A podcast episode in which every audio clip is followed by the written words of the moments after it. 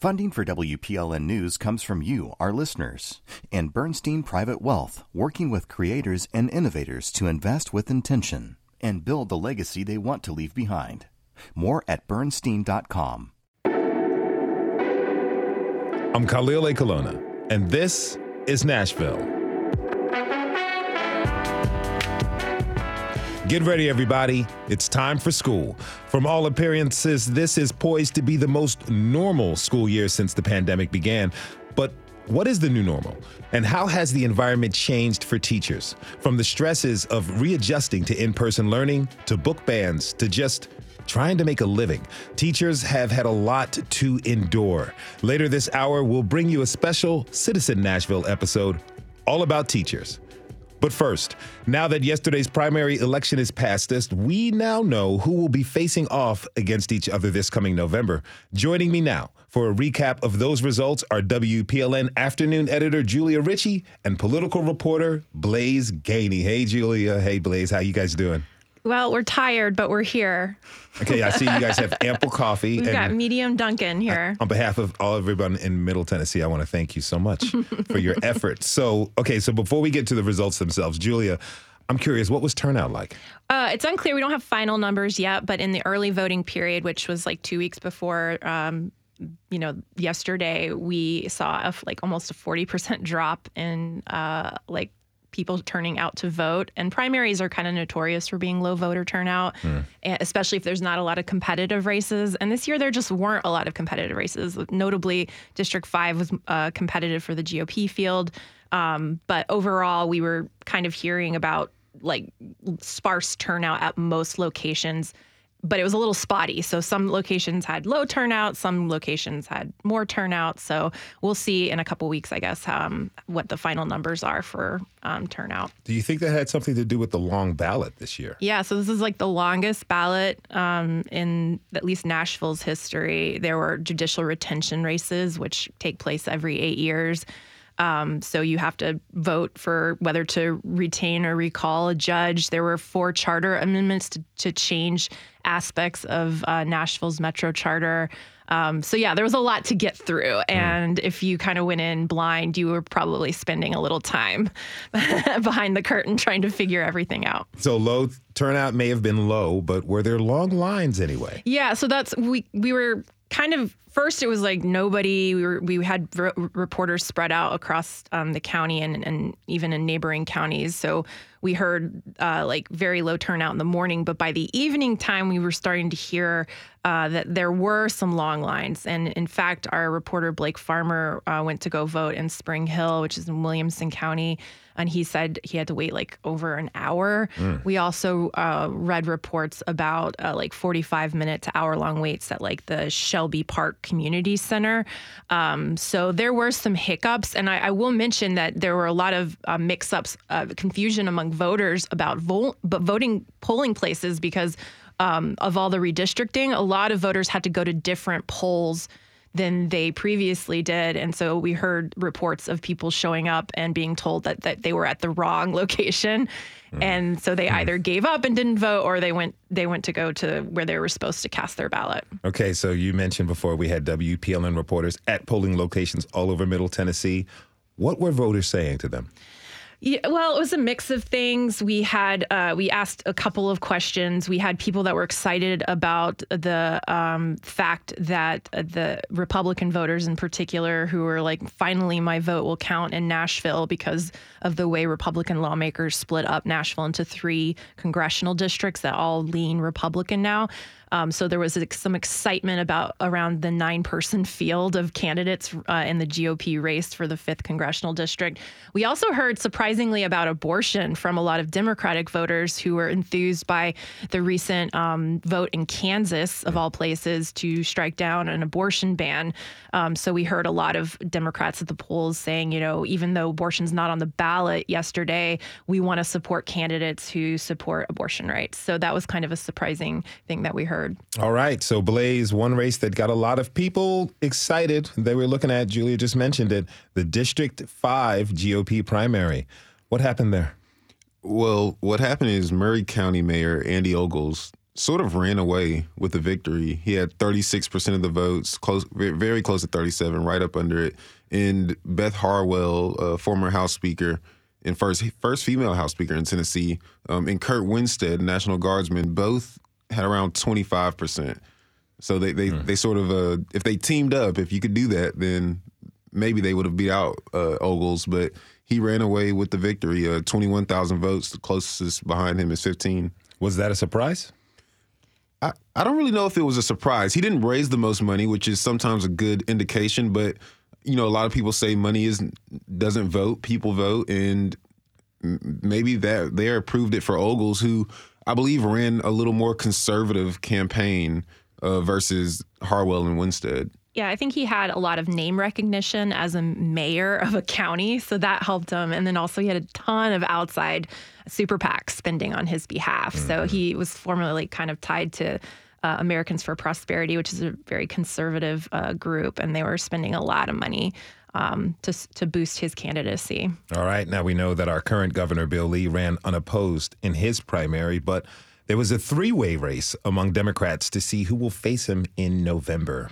Blaise, what went down? Yeah, um, it, there was Nashville medical doctor um, Jason Martin. He won the race with 101,000 votes, and Memphis councilman J.B. Smiley Jr. had 99,000 votes. So really close. Really, um, only, really close. Only 2,000 votes apart. Um, but Martin won, and it, that may be a part of you know Memphis being all the way out in west. It may have been a little harder, I would imagine, for J.B. Smiley to really get his name across the 99 counties. What do we know about Martin? Well, we know he's a doctor. he, he, cares a lot about health care. Obviously, mm. um, he he's talked about abortion rights. He's he's talked about a, a, lot of the things. I mean, that Smiley talked about. Uh, really, the biggest difference I, I, believe is just that he's really in the center of Tennessee, and it was a, probably a lot easier to get his name out, and he, and he raised more money. You know, not that this is scientific in any way, but how does Doc Martin's vote total stack up against Governor Bill Lee's? Yes, definitely not scientific because the, the Democrat vote is split, but less Democrats voted in this election than Republicans.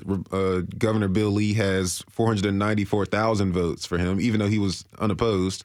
So Martin will have to really get Democrats out to the ballot in order to have a, a real shot here against uh, Governor Bill Lee, who I will say has raised 4.5 million for his um, reelection bid. Yeah, for his reelection bid. Dr. Martin, uh, last time I looked, had around 650,000. Mm. So that's a, a, big difference. But incumbents uh, always have the advantage, you yeah, know? definitely. But, but like I just said, Ogles won and he didn't raise the most money. So okay, you never know. All right, let's turn to notable state house races. Julia, were any of them notable. Notable, yes, quite a few actually. Um, so there were some, I think, interesting state house races. Uh, one of the top ones was the uh, House District 52, which we talked about, I think, last month. Uh, that pitted uh, progressive activist Justin Jones against uh, Metro Council member Delicia Porterfield. Both like a battle of the progressives. They ran on a lot of the same issues, but Justin Jones took it pretty early in the night, and um, so he's and he's running unopposed in the fall. Mm. So he's headed to um, the House, which is kind of crazy. He's only 26 years old, mm. um, and he's best known, you know, for holding sit-ins on the Capitol grounds, getting evicted from the Capitol. So he's going to make, uh, I think, a lot of uh, uh, headlines when he gets to the Tennessee General Assembly, and I'm, I'm looking forward to seeing what he he's going to do when he gets there. Okay, now I think it's safe to say that even though turnout was low, the one thing on this massive ballot that did manage to gain some attention were the charter amendments. Yes. And I'm not an expert on this, so I'm going to have to reference, but there were four charter amendments. All of them passed. I can give you like the TLDR if you want. Like, yes. okay, one of them was to like increase the threshold of what it takes to change the charter amendment. Yes. Um, so that it's like a little bit, uh, so it requires like more signatures of registered voters as opposed to like a different threshold. Um, the other one is about um, kind of changing the standards for the Metro Nashville Police Department. Previously, the fitness standards to become an officer on the force were um, in line with U.S. Army and Navy standards, and that can be really prohibitive if you're trying to diversify your force and have more women and people of color on it. So um, I believe they voted to change that. um, and then Amendment three or four, kind of boring, but uh, the Metro Department of Health uh, and Board of Health. So the um, only a medical doctor could serve as the Metro Director of Health, and so that this amendment removes that requirement. And Amendment Four makes the Nashville Department of Transportation permanent. It's a new department. It's only been around a year, so I hope you didn't fall asleep while I was. No, I'm okay. super. That's Okay. super exciting. Thank you. now, okay, before we go, uh, I heard you got a perfect four for four on some of your predictions, Mm. Blaise Blaise. Gainey. So, you know, how does it feel to have such strong political prediction prowess? Well, I Blaise was, Gainey's crystal ball. yes. Uh, please follow me um, come general election. Yeah, Yes. Uh, pr- hopefully plug I, your Twitter. Hopefully I go 100 percent again. But but no, seriously. Uh, I think it just shows that you know how much I'm really out there amongst voters and, and getting a good perception of who they want to vote for and, and which way they're leaning. I've talked to a lot of people on background about the Tennessee District Five, and, and that really gave me a good insight on who would walk away with with the Republican uh, primary. And so uh, in, in the other races, same thing. I, I've sort of had my ear to the streets. I guess I love it. You're like, I'm just really good at my job. That's perfect. Make sure you follow Blaise come November and in 2024. All right. And make sure you check out all of our coverage over at WPLN.org slash elections. That is WPLN political reporter Blaise Gainey and WPLN afternoon editor Julia Ritchey. Thanks to you both for this breakdown and thanks for all your hard work last night. We have to take a short break. When we come back, it's time for a Citizen Nashville, all about teachers. What are their worries, their hopes? How have they handled the past few years? Are you a teacher? What's on your mind as the school year begins? Tweet us at This Is Nashville. We'll be right back.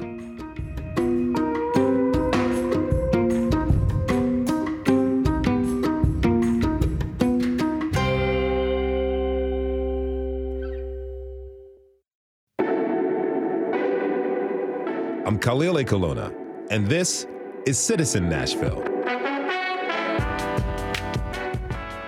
Teachers are responsible for a lot. They're charged not only with educating our kids, but also caring for them and guiding them. The days can be long, and yet they meet the challenge head on year after year. And these last few years have been some of the toughest in memory for teachers and students. To help us understand where teachers are at right now on the cusp of another school year, I'd like to introduce my first guests. Daven Oglesby is an exceptional education teacher at Lakeville Elementary Design Center, and Susan Sh- Lakeview, pardon me, Lakeview Elementary Design Center, and Susan Strasinger is a teacher at Hillsboro High School, and Laura, De- Laura Delgado is program director of the Pionero Scholars of Lipscomb College and Education. Darren, Susan, and Laura, welcome to This Is Nashville. Thank you for having us. Thanks. you. Thank you so much. So glad to be here. glad to have you all with us. You know, school starts on Monday. Daven, I'm wondering, how are you feeling? Are you excited to get back to teaching? Uh, yes, actually, I am. I'm starting my fifth year of education, um, teaching education, but my seventh year overall. I'm truly, truly excited. I didn't think I was going to be this excited, but the thought of just coming back to a new school year and seeing my kids, you know, wave at me or hug me in the hallways, I'm ready to get back and see them. Yes, sir. Why did you think you weren't be this excited before the school year began? So, in in all honesty, um, I teach elementary special education, and my role previously was that of a self-contained teacher. So, I, I work with kids who have, you know, about seventy to eighty percent of their day in a separate setting than their gen ed peers. But this year, I'm working with a different set of students who have a different set of needs. So, there's some anxiety and a little bit of discomfort or non-closure attached to that, right? So I'm I'm learning to sit in that and be okay with it, um, and just embrace it and accept it. hmm Now, Susan, how about you? Are you looking forward to hearing that first bell ring? Well, maybe not the bell because we have new bells at Hillsboro, but I am looking forward to seeing my students and um, really taking on a year that might be the most normal year that I can remember in the last five. What subjects do you teach? Well, I teach, I'm in the Academy of International Business and Communications at Hillsboro, and I teach um, social media, marketing, and analytics. advertising and PR. I have a Associated Press journalism program, and I teach computer apps. Wow. That's something else. I didn't. They didn't offer that when I was in high school. Now you've been a teacher for quite some time, and I'm sure you have an established routine down by now. But is there anything special that you do to make the first day of school memorable? Well, having a name like Strasinger mispronounced, I understand how students feel when they get into a classroom and somebody mispronounces their name on day one. So I spend a lot of time uh, trying to make sure that I've got their name down, talking to their previous teachers, making sure that when I call their name, that I'm calling it correctly. Mm. How, how do they respond when that happens? They're surprised, some of them, because they are used to having their name mispronounced like I am. Mm-hmm. Mm-hmm. Now, Laura, you work with new teachers and help them to adjust to life in the classroom. How are some of those first and second year teachers you've worked with? How are they feeling about this coming school year? Um, you know, there's mixed emotions. I had uh, one second year teacher tell me that they think they're experiencing some PTSD as they prepare for this year. Um, it got real as they started setting up their classroom and started attending planning sessions at their school. Um, I had a second year teacher who's a second grade teacher look at me and say, It can't possibly be as bad as last year um, as a second grade teacher last year, they effectively felt that they were a kindergarten, first grade, and second grade teacher all rolled into one mm. because many of their students hadn't actually attended in um, school in person before that year. So it was a year of pure chaos. So, from their perspective, um, things can only go up from here. So I think there's just the emotions are kind of all over the board. Um, I've also heard some anxieties and some fears, you know, about the political conversations about book banning um, and the discussions around LGBTQ content and how that might impact them or how families might feel or if this might change the way that they engage with families. So there's a lot to think about. Now, does is being a newer teacher a little bit easier or harder given the past few years? in the fluctuations of our education system? I think that it's harder because each year at this point, we have no idea what to expect. Because I think before last year, everyone would have told you that we thought that the transition to virtual teaching and hybrid teaching during um, COVID was the hardest thing we could possibly have done. But last year was uniquely difficult and it was exhausting. Um, I think last year was an incredibly hard time to be a first year teacher on top of that, in MNPS, we changed our elementary curriculums and we also changed our secondary ELA curriculums. So that was a lot to take on um, for a new teacher. So I think right now the sense is just that every year there's something new and things are impacting students and their communities in a way that that no one else knows how to handle either, right? So it's not like the veteran educators can turn around and be like, oh, I guess I've lived through a pandemic before. Let me help you with that. Mm-hmm. Um, so I think it's a uniquely stressful time for new teachers. Daven, I want you to talk about that. Like you've been in education only for a few years, then the pandemic hits, and you've got to completely change how you go about working with your students and the fact that you work in exceptional education. What was it like having to switch over to remote learning for you and your students? Uh, for I can speak for me first. Um, I will say it was very difficult, right? Um, not the technology piece, but just more so how to translate hands-on tactile learning um, to one that's now virtual. Um, a lot of my students require you know one-on-one support in order to meet certain tasks right? Um, in order to have you know gross motor skills or fine motor skills or even physical therapy. Um, so it's just those sorts of things don't translate very well to the virtual setting right? Um, however i still had to adjust to how do i plan lessons around through a, through a computer with students who are already nonverbal. So just thinking about some of the communication needs that they had and some of the different academic needs that they had, adjusting to virtual learning for me was incredibly difficult. Um, and for my students, I got the sense for my families that they were just trying to do the best they could in terms of placement in the household for a computer or times in the day where they would have available to log into a certain lesson or for some of my students, you know, they were having, you know, real meltdowns at home because it was they had a system and a routine in place in school and now they don't have that. So there was an adjustment there for my families as well. And I did my best to make sure that at all times I just remained as equitable and as peaceful as possible in showing them that compassion and that grace. Did you have support from your administration? Yes. Uh, the one thing I will say about Lakeview Elementary Design Center is our administration was extremely supportive in that they allowed me to have the flexibility to meet with my students when I could, you know, and speaking with my families around what schedules work best for them. I was able to accommodate different days and times where they needed to meet. Uh, like I said, with the permission of my principal, because we all had a strict schedule that we were following for virtual learning, but she gave me the autonomy to meet with them when they were able to. Um, so that was really good. So, yes, I definitely had support from my administration. Susan, tell me, how did the pandemic approach change your approach to teaching? Well, the, the pandemic um, was was as everybody has said just unique but i think it was harder coming back from a pandemic for high school because we all had to, and I say we, I mean me and I think of a lot of teachers, we had to relearn how to do school, and many students had to relearn how to do school too. And so I'm really looking forward to, we it's sort of like we got all those uh, best practice uh, routines in place last year, and I, I feel like we're going to be able to just take off running this year.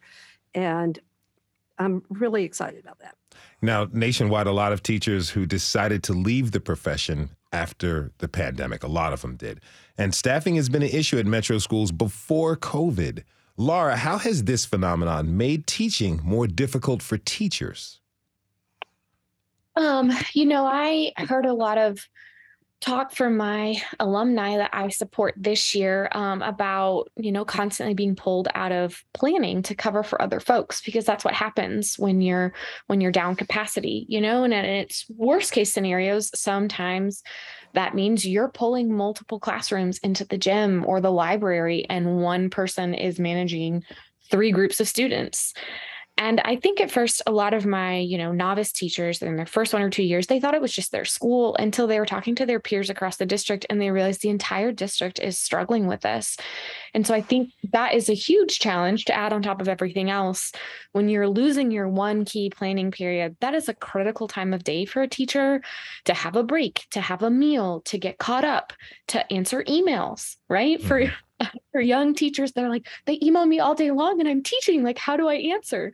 So that's a critical time in the teacher's day. And if you think about that you know for someone working in an office we have time to go to the bathroom. We have time to eat lunch.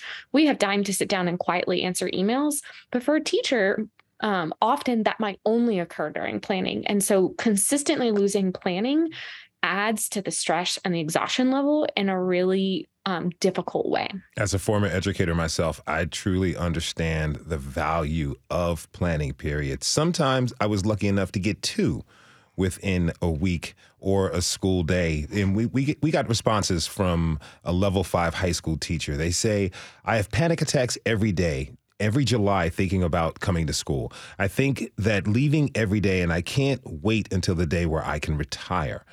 If I only dealt with the kids, I'd teach forever. It's the adults that sour the experience. I transferred schools in tears this year, so I'm hoping that helps. Now, Susan, that sounds pretty cynical, but I get it. I get it. As a veteran teacher, do you have any words of advice for this person?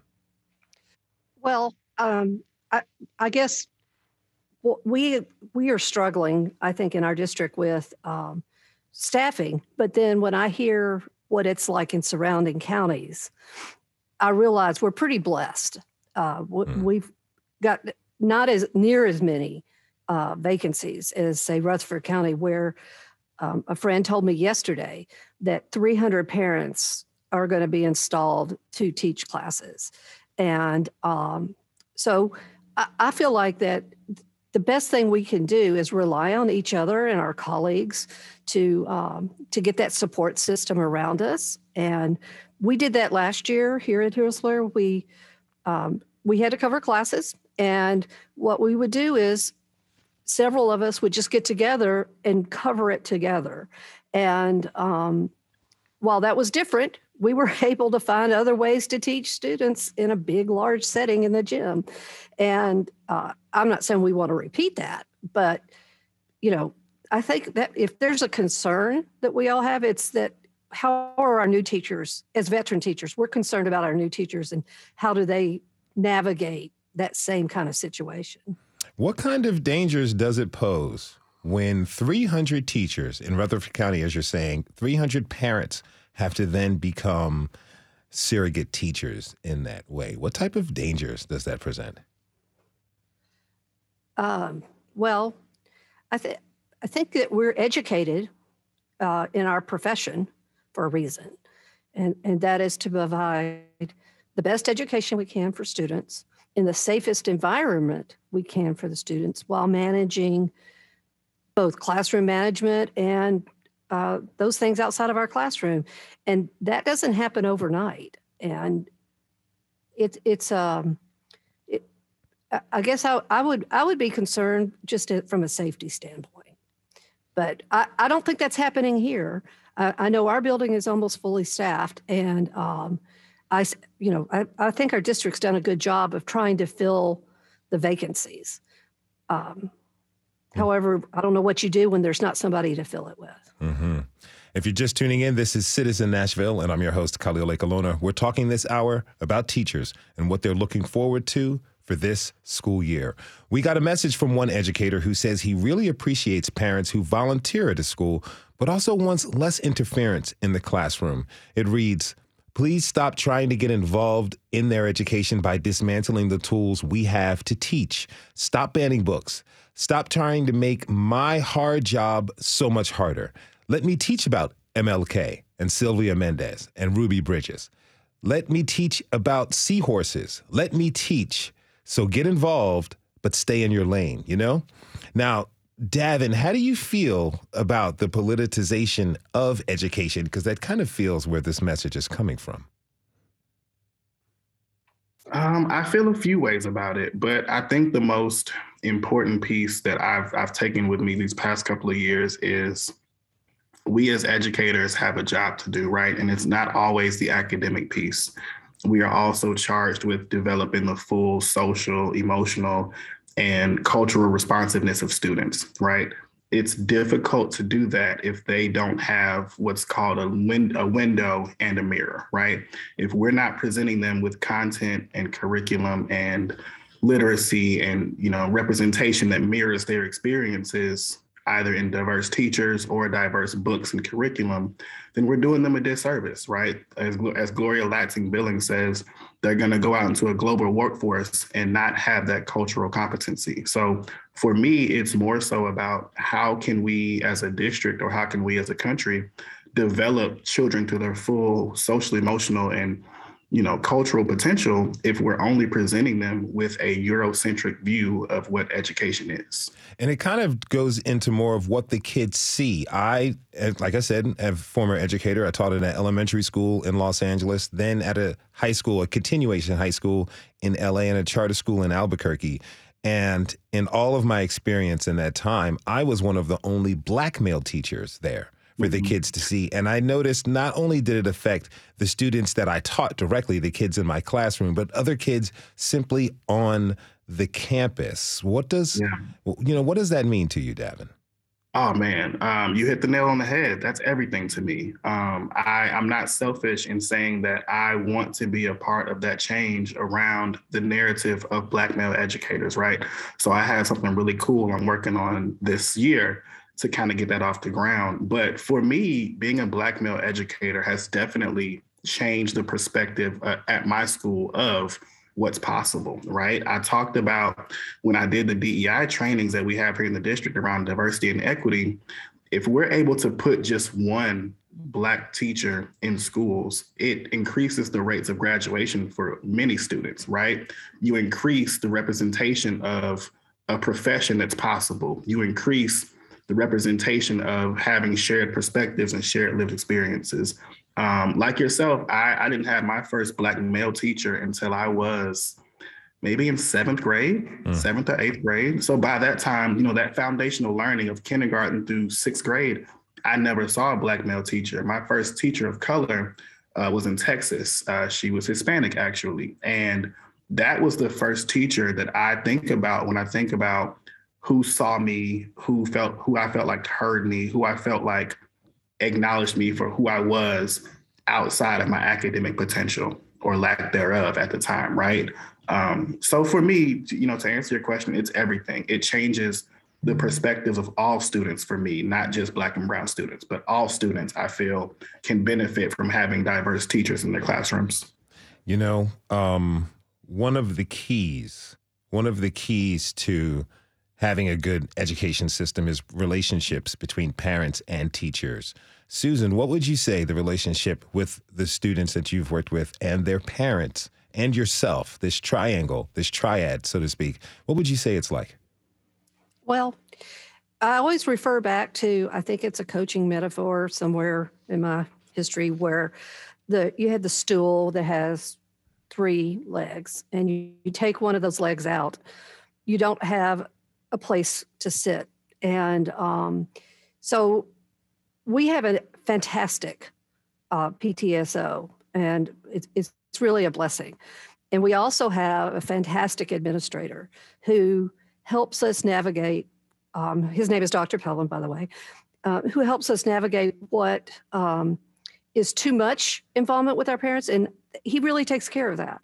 And so we get to have a great relationship with our parents.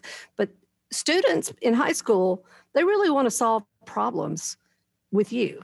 And so I really work one on one more with the students than I do. You know, if I call your mom, it's really bad mm-hmm. because I want to solve the problem in the classroom with you because in four years, you're going to be out solving, maybe sooner, um, solving problems in the workplace. So I see that as a workplace skill, the problem solving with our students and parents. That is high school teacher Susan Strasinger. She was joined by exceptional education teacher Daven, Daven Oglesby and Laura Delgado of the Lipscomb College of Education. I want to thank you all for joining us today and good luck this coming school year. We have to take a short break. When we come back, we'll talk with education experts who will address your concerns. There's still time to give us your thoughts about what you want to see this school year. Tweet us at This Is Nashville. We'll be right back.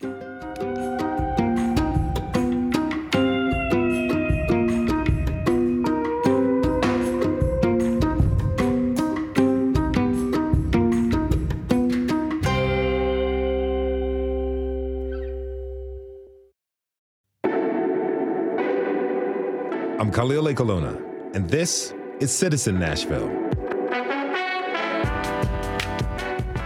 Earlier this hour, we heard from teachers about how they are feeling as we get ready for the new school year. Here to help us get a sense of how their concerns are being addressed, I'd like to in- bring in my next guests. Michele Sheriff is president of the Metropolitan Nashville Education Association, and Dr. Mason Bellamy is chief of academics and schools for MNPS. Michele, Dr. Bellamy, welcome to This Is Nashville. Thank you for inviting me. Mm, thank you for having us. Really pleasure to have you both. Now, now Mason, how are you feeling as this school year begins? Well, I was list, fortunate enough to be listening um, to your previous segment, and I think a lot like Daven, who I've, I've met through a teacherpreneur program last year. So excited to see him back in the classroom for us. He's a wonderful teacher. Um, I'm excited. I'm excited and ready to start the year off in what I hope is a much more normal fashion, what us educators have been used to doing for a very long time. Everybody wants that normalcy back. Now, are you confident in how this district has prepared for the academic year? Yes, sir. I'm more than confident. We've got literally thousands, um, thousands of employees, hardworking teachers and principals that um, trained to do just this and have been working hard at it for over a month now. A district our size is certainly complex. We'll need to ask for some patience. There'll certainly be a bus running late or an, an accident on the highway that might delay some buses, but I'm confident in the staff and the hardworking teachers and principals across this district that we're set up for success on day one. Now, Michele, you represent and advocate for public school teachers. How are you feeling about this school year? Well, I think that we share the excitement that Daven and Susan expressed. Um, we have heard from our members and teachers that there is just a buzz of excitement in the building. They're excited to be back with their colleagues this week, and they're looking forward to welcoming their students next Monday. Now, given everything that's happened over the few years and from your conversations with members, what do you think their overall sense of well being is right now? Um, I do think, as uh, Laura talked about, there are some social emotional needs for our students. Um, the district has put in place some uh, measures and um, things to support not only students, but our educators. Um, there is some nervousness around things that happened last year. Will those carry over, such as shortages, increased workload? Um, what supports will be there to help with those things moving forward? Now, Laura Delgado mentioned she heard from a teacher who felt like they had PTSD after last year. Do you hear that often? It's been a tough three years. So if you think back before COVID, we had the tornado and we had schools affected. And just when schools got settled back in for three days, we were out for essentially a year with COVID and supporting school uh, students, you know, with not only their academic needs, but making sure they had meals and other things um, of that nature. And then we came back to what was potentially a normal year. And last year just wasn't um, normal as what we think of pre COVID. So, like Mason said, I think people are excited to just go back having last year under their belt to start the school year hopefully in a smoother fashion than it was last year. Now, a lot of teachers have left the profession since the pandemic as a fallout of the politicization of education has become increasingly tense. Here's a clip from a veteran teacher who left the job. I loved my 20 years in public education, working with uh, the most loving and wise teachers and staff and the most wonderful families and children.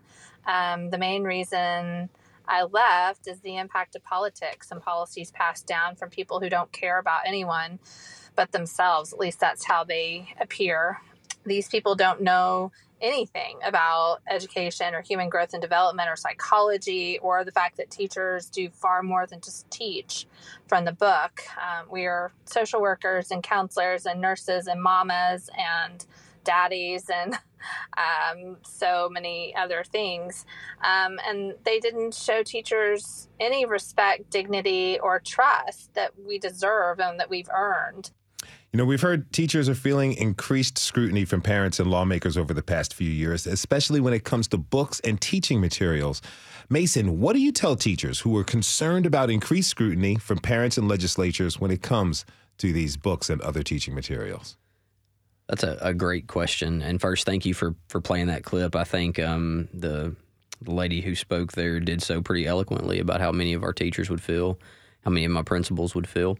Um, the first thing I would tell our teachers is that we don't want them carrying the burden of, of worried about um, violating a law that that they had no part of passing because they're simply teaching a curriculum that that we've adopted. Um, you heard Daven speak so passionately about the things he believes in and the opportunities our kids need to read books and be exposed to things.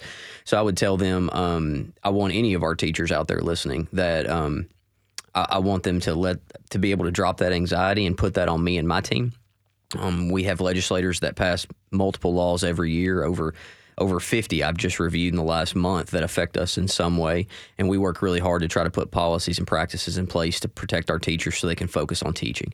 And so, what I can guarantee them is if they're using the resources that we've provided them, the curriculum that we've provided them, that they, I want them to know and hear me say, we have their back and that as long as they're doing those things and they keep us in a position where we can defend that, I don't want them to have to feel like they have to. If they have a parent that reaches out concerned about a book, whether it's about civil rights or seahorses, um, those parents have policies and that they can avail themselves of if they need to. And they're clearly posted on our website, and they can talk to their principal and then ultimately directly to my office, and we'll be the ones to help uh, parents work through what their what their options are. So but I wouldn't want any teacher to feel like they had to handle the brunt of that. They need to focus on those on those students in front of them and the job that they're doing. And I, I know they're going to feel that stress, but we hope to take that burden from them in any way that we can. So you've let the teachers know that you all are willing to absorb that burden and those pressures. I, I hope they know that. This is me saying it right now. I've let their principals know. I work directly with my executive directors, who are principal supervisors, and directly with the principals. And so I'm hopeful that every teacher knows that they have that direct connection. I heard three teachers earlier talk about how strong their principals were. I hope they all know they have that direct connection. If they feel like they need more support, they can email me directly, mason.bellamy at mnps.org, and I'll make sure they get the support they need as well, sir. All right. Kristen Bayhoff is a teacher who has some concerns about staffing shortages this coming year. A lot of our contract staff, occupational therapists, and speech and language pathologists have been leaving. They do not get benefits and are paid poorly. How do we expect to keep good therapists for our most vulnerable students when they're not being treated well? Michele, what are you hearing from your members about teacher and staff shortages? So, our teachers do have concerns about um, staff shortages. There are still some open positions in the district. Um, and they're concerned, um, as Kristen just stated, about students not receiving their services. Um, so, if teachers are shifted into positions to cover classroom positions, then students might not receive EL services that they should. And it just creates um, for the teachers in buildings, if there are shortages and the teachers are picking up the slack, it creates more work for the teachers there. And that then that leads to the exhaustion that we've seen over the past few years that have caused teachers to leave because of unreasonable expectations and workloads. Now, Mason, how is the district working to address these shortages? So I I think uh, one say hello to to Michele. Michele and I work together every Friday on problems just like this, and so we certainly um, I, I, we have the same concerns that our teachers have. Um, I think there's long term and short term fixes. You heard some of our teachers talk about the creative things they do to cover classrooms. Um, I love that creativity and that support, but at the same time, that means they're not focused on their number one job, which is teaching their own preps. And to echo Michele's sentiment, we know that adds to the stress. And so, long term, we're looking at um, Metro Nashville public school teachers are the highest paid in the state. Um, we're grateful to have and thankful for a mayor and city council who have continued to advocate and support us with that, and a strong partnership with MNEA. So we'll continue to treat our teachers um, and and pay them like the the educated professionals they deserve to be um, continuing to um, to fill those vacancies in long term ways that way and look at, at creative paths, including growing our own students and partnerships that Dr. Battle's been successful in creating with TSU and other universities around the city. Um, to where we're going to have over 200 scholarships for students coming out, many of which we hope to will will decide to teach right in our schools.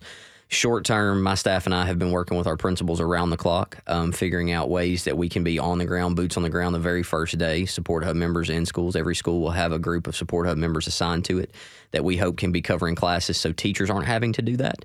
Um, as we look at adjusting schedules creatively and, and things of that nature, and enjoying our strong partnership with MNEA to come to the table every single week and talk about working conditions um, and places we need to focus more attention. What about a nice living wage and decent pay for the support staff. As a teacher, I was in the classroom, I would have two, sometimes three teaching assistants, and their assistance was invaluable, not only to me as a teacher being able to get work done and go through with my lesson plans and even or prepare, but the relationships they built with the students were sometimes very special, and they were the only ones that could get through to these kids. Paying these people the value of that work and that they present, I feel is a, it's a natural choice. What are you all doing towards that? Uh, thank you for that question. So, one, um, paying somebody what they're worth to make those connections, I think we can all agree you're going to have a hard time getting to that level, right? What what is it? What is that worth to have someone connecting with a student that way? That's certainly hard to, to draw a hard dollar line on, but we have a board that has and a director that has fiercely advocated for that living wage. We were over fifteen dollars an hour a couple years ago. We just saw an, an, an, another large increase from the the city council that will be going to support staff um, to get them at a living wage so they can live in the city in which they work, where they're investing in our students. I've had similar experiences as a teacher and a principal where some of the most valuable staff in my building were our support staff. And I know our teachers have come to bat to advocate for them and have spoken at board meetings. And I think Michele would tell you the same thing that I am right now that we're, we're excited to see that investment and we hope to con- continue seeing progress towards that investment. All right, Michele, you got 30 seconds. Is there anything you'd like to see the district do differently this year? Um, we just, as Mason said, we actually do uh, meet and partner a lot. We actually partnered on um, something today to resolve an issue at a building. So we appreciate that. We would like to continue that and just have transparency um, around things happening in the district. And then, um, all right, I'm going to have input. to stop you there so much. Yeah. Thank you, Michele Sheriff. It, I want to thank you so much for being with us. And Dr. Mason Bellamy, really appreciate having you both here. It's Friday. That means it's time to hop out of the studio and into the shotgun with the fellow Middle Tennessean. This week, I'm meeting up with Alex Lute, teacher, as he heads to Walmart to buy some school supplies. Get ready, school's back in session.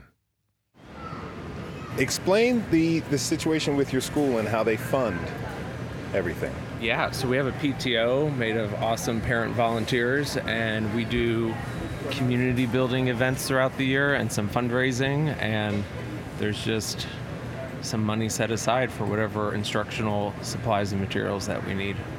That's really awesome. Yeah. That's not that's not common. No, probably not. Yeah. Or maybe not to that scale. So. What are we looking at? What's on the list? Uh, your list is on the phone. I'm I'm more of an analog lister.